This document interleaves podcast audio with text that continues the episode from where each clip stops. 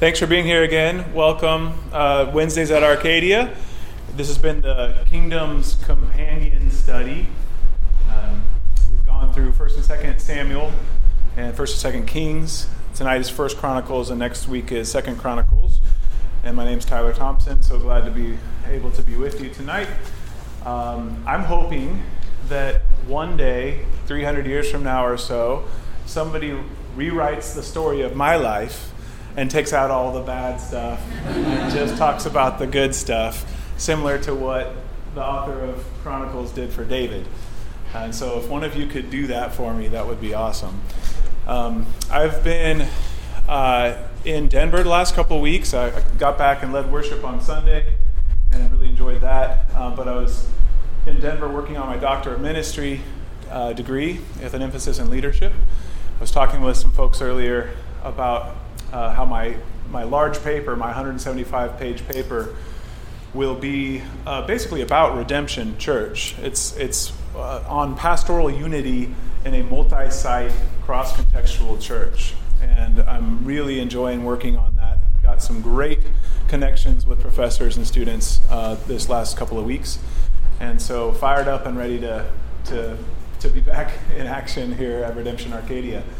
Uh, so excited to be with you tonight on First Chronicles. Um, there's a men's lunch tomorrow for anybody that's available. It's 11:30 uh, a.m. It goes until uh, just before one o'clock, and so excited to have Dr. Brian Arnold uh, coming to speak with us. Uh, Steve Wheeler and I will be hosting that, and so if you have time to come, uh, ladies are invited as well. it is a men's lunch, but ladies are invited because we'd like as many people as possible to hear. Dr. Arnold and uh, the conversation that we have tomorrow. Uh, and then I also I get to preach this Sunday. Excited about that on uh, 1 Samuel 15, and that uh, just a little teaser about what's going on in that passage. Uh, the passage ends with Samuel hacking Agag to pieces before the Lord. And so, what do you do with that? Like, what do you? I've I've been like really wrestling with that for the last week trying to figure out. I don't know how, how I feel about that. I, I mean, I know I don't feel good. um, but the passage is incredible. And so I'm excited that I'll get to, to share about that on Sunday as well. So we are in Chronicles. Um, I, by the way, if you if you're un- unaware of the Bible Project videos, those are excellent uh, summaries of the books of the Bible and other subjects. They not, not only do uh, summaries of the books, but they'll oftentimes take a theme and they'll, they'll trace it throughout the scripture, so they do a more systematic approach to theology as well. Excellent videos, I think, on understanding and reading scripture more, more deeply and more fully with what is going on. A couple of uh, challenges that I have for this evening and for us. Uh, we were talking about this in our in our small group uh, recently that First Chronicles and Second Chronicles is oftentimes listed as people's least favorite book in the Bible. And part of that is because of all of the names, all of the genealogy of, of, of the, the history that you, that you see here. Um, my hope is that we can actually see those in a little bit of a new light tonight as we talk about First Chronicles. Um, but I actually really like genealogies. And um, every time that I get an opportunity to preach on a genealogy, I get really excited about it because I think that they're fascinating. And I actually think they, they if we can if we can get past just the difficulty that we have reading their names and recognize that these are real people, that readers who were familiar with the history would have associated particular stories and events and timelines and situations with, it would feel a lot more alive to us than if we just sort of see them as syllable, syllabic noises. And so if you, if you think of a story and we think to ourselves, uh, we're telling a story and, uh, and Brian is there, and Christina is there, and Tim is there, and Brad is there, and Kathy is there, and we, we feel like we have a, uh, a, a history with people in the room at the table, it actually allows for us to see more deeply what is being said. And Parrot, and Parrot is there. Jeff Parrot. Jeff Parrott, that's right. I, uh, for some reason, Parrot stood out to me. Do you get called Parrot ever? Ever? Uh, Sure. sure, sure. Do you remember the scene in uh, the movie uh, Bambi? And there was Flower. Uh, you can call me Flower if you want to. I always told people they could call me Flower if they wanted to growing up. Jeff, thank you for letting us call you Parrot.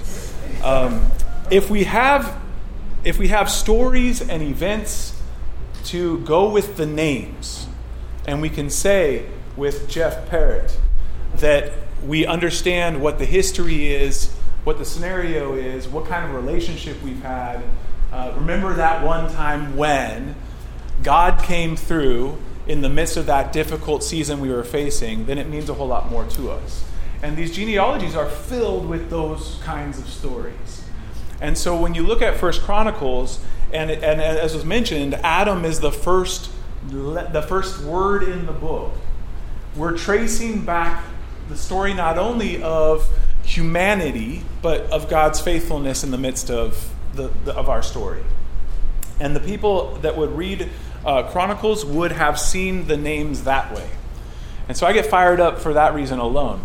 Second, if you recall, uh, the whole narrative of the gospel of Jesus, what we're looking at as early as Genesis 3:15 with the proto-evangelion, what we're looking at there is that that first gospel mention that certainly the snake would bruise the heel, but that he would crush the head of the serpent.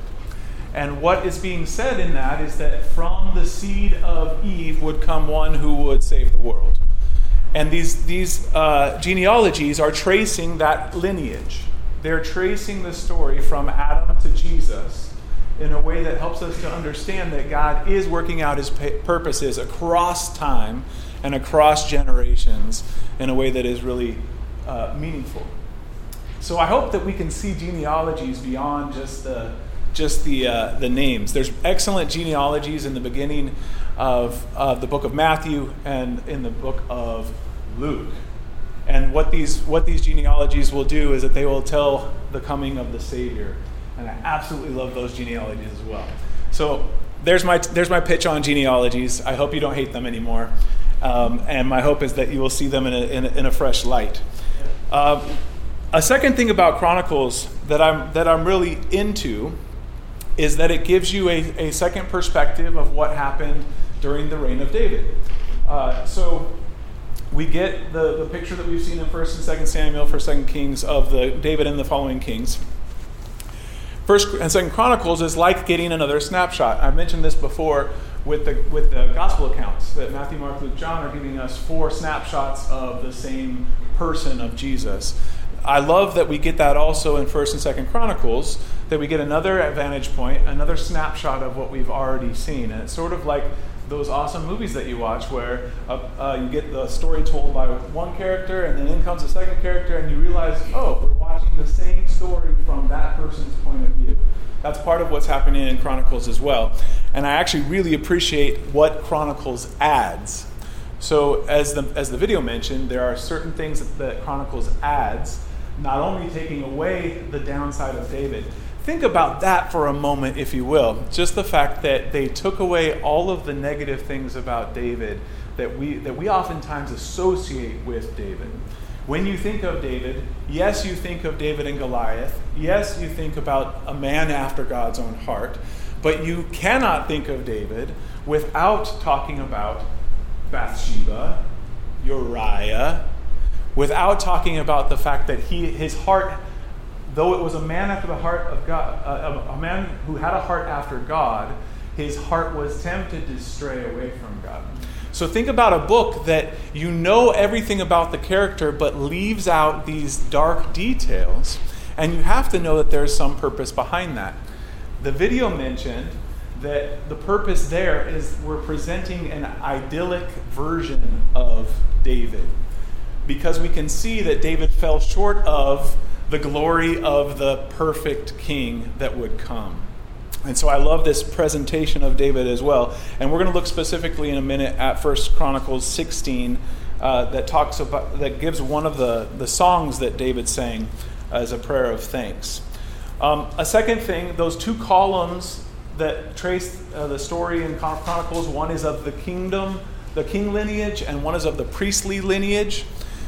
One fun fact about this is that throughout the Old Testament, there was the king and the priest, and these two offices were joined in the one person of Christ. And so when we get to Christ, we have Christ described as our king, and we also have Christ described as our high priest. And so when we get into 1 Peter and, and the book of Hebrews, there's a ton of talk about how Christ has become our high priest as well as our king.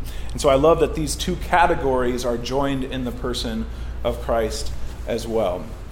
Uh, turn it for a moment, if you would, uh, to 1 Chronicles 16.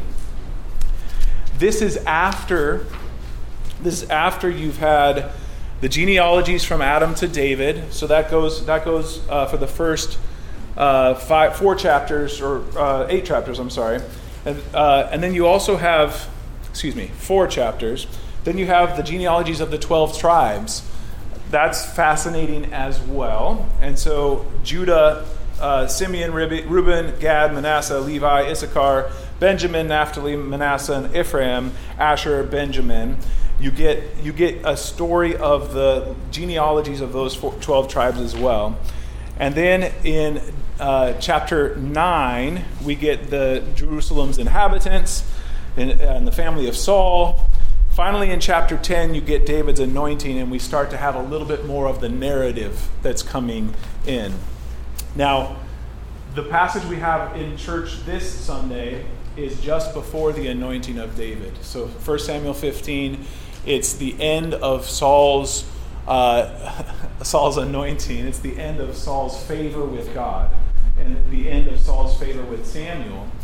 And the very next chapter, you get the anointing of David. So that is in 1 Samuel 16, which Trey will preach on next week. Uh, but this particular uh, section of Scripture where David's reign begins is in 1 Chronicle, 1 Chronicles 13, and that traces through 29. But in 16, there's a fascinating prayer that David gives once the ark has been celebrated in the temple.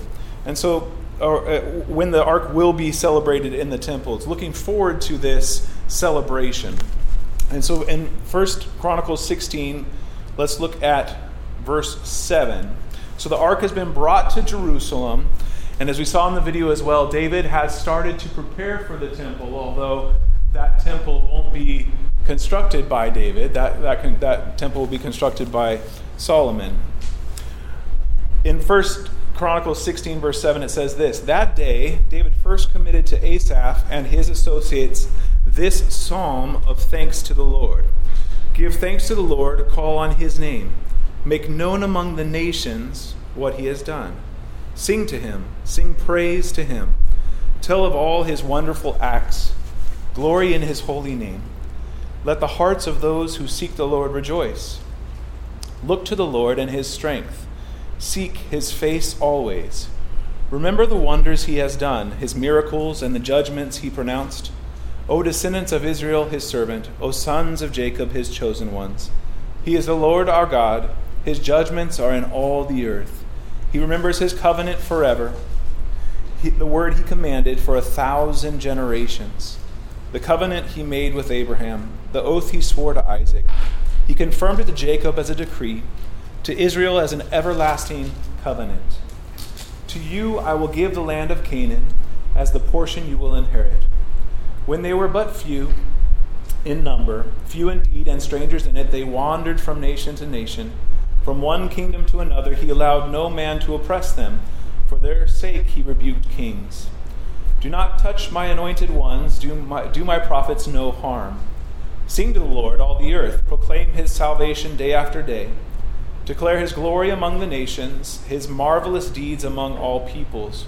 For great is the Lord and most worthy of praise. He is to be feared above all gods. For all the gods of the nations are idols, but the Lord made the heavens. Splendor and majesty are before him, strength and joy in his dwelling place. Ascribe to the Lord, O families of nations. Ascribe to the Lord glory and strength.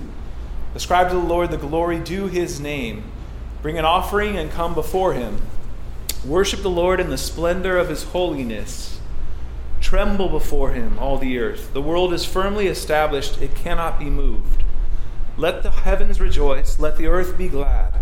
Let them say among the nations, The Lord reigns. Let the sea resound and all that is in it.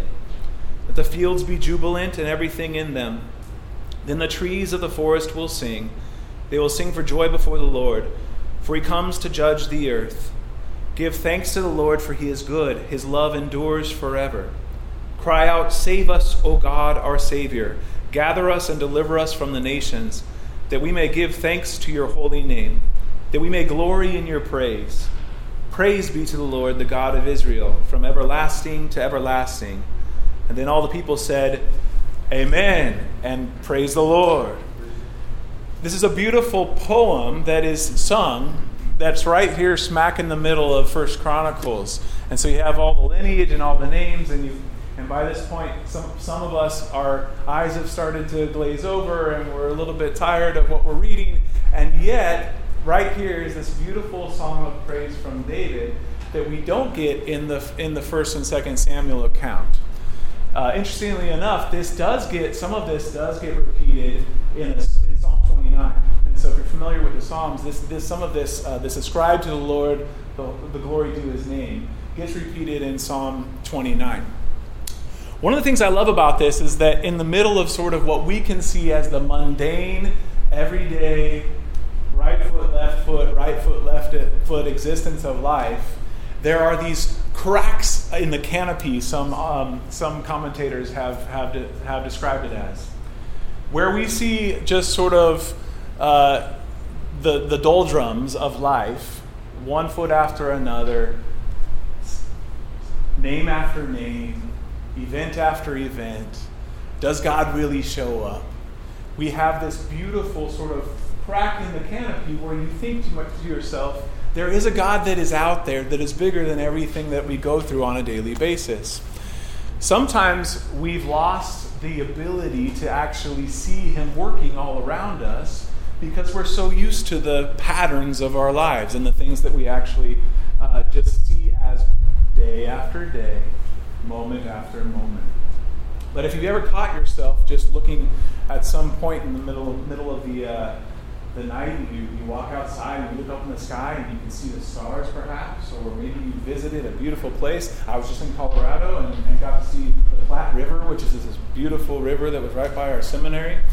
There's moments that we have little cracks in our routine where we are awake to the, the idea that God is participating not only in ways that we think he can, but outside of our or wildest imaginations. David has a moment here in 1 Chronicles 16 where he's reflecting on this God who still rules the universe, who still breaks into our routines, and, and who still acts through us broken vessels. I have an affinity for this verse in particular because when I was 14 years old, um, I went to a, a, summer camp, and it was it was called uh, Forest Home. Anybody ever heard of Forest Home?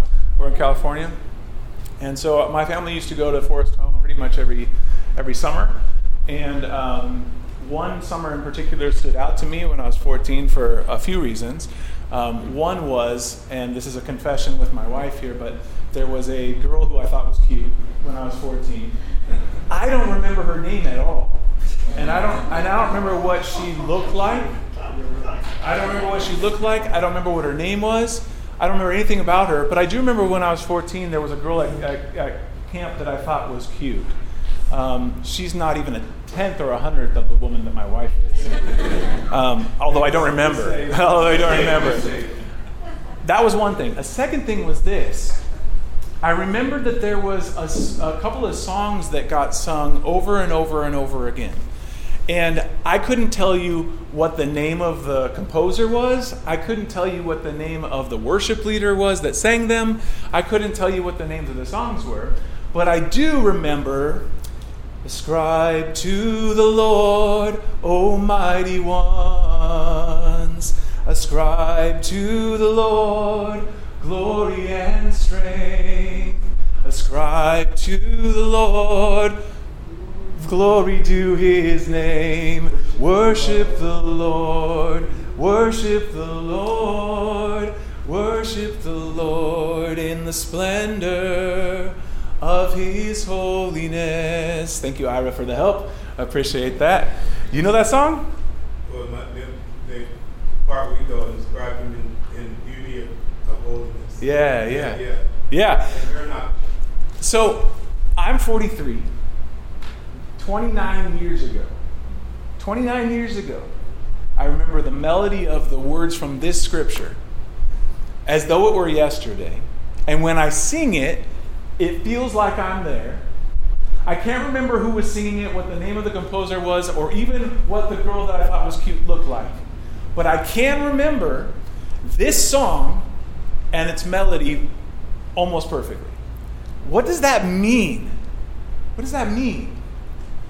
It means that there's a living example of how God's word will never pass away, right? We're told in Scripture that His word will never pass away, though this world shall, that His word will never pass away. Two, that there's something that God did with this text in song that was timeless for me. Even though it's, it was stuck in a moment in time, it was timeless for me. And, and I, I, will, I will never forget that moment. When David writes this song in the middle of the book of First Chronicles, there's something that is happening similar to that there. The people of Israel have a, a almost a, a musical altar to the Lord that they will be able to look back on from generation to generation and generation and, and talk about how great God was in the history of their people and it's accounted for in this in this chapter of First Chronicles 16. God is doing that with us all the time if we're willing to look and see how he's how he's doing it. He's giving us moments in time that have timeless qualities because his spirit works outside of time and inside time. Now, now we're all going sci-fi on. we're going we're going time travel on this. But there's something that's that that's here in this story that points to the timelessness of God, even though God acts in time. And when we get to the king, the priest, Jesus, who comes and is God eternal, stepped into this world, we have the same thing happen that, that, that he is timeless, stepping into time to intervene for the people on, on their behalf. I'm so thankful that he's done that for us. There's lots of other great stuff um, in, in the book of First Chronicles, but I'd love for us to actually spend the rest of our time tonight discussing how Christ is our King and our priest, that he intercedes at certain moments and times in our life uh, to be able to remind us of his faithfulness and the covenant love that he has for us as people. And so I'd, I'd ask uh, at this time if you would discuss around your tables. Um, the four questions that we have and have been covering, the four questions that we've been covering the last several weeks. Uh, hopefully, many or all of you have, have read the text, and if not, you can still point to certain places that stood out to you. But the four questions are What stood out to you this week? Was there anything confusing or troubling? Did anything make you think differently about God? And how might this change the way we live? My hope is that as we discuss this, that we might see the beauty of God working his purposes in and through us, and maybe remembering in some small way tonight how he's been faithful to us, his people. Let me pray for our wrapping up of this, uh, this devotion and then for your conversation as well. God, thank you so much that you have given us this scripture to recount and recall your faithfulness to your people. I pray that each one here, Lord, would be able to uh, interact with you and your word and, and each other in such a way that will remind us of your faithfulness and the ways that you are working in our lives, that you, that you, God, are faithful to your covenant love to us, and that throughout the generations that you have given us a way of salvation culminating and specifically achieved in the person of Jesus Christ, who is our King and our great high priest. I pray you, that we would glorify you tonight in our discussion and that you would bless your people that are here, Lord, and participating in this way. I pray in Jesus' name. Amen.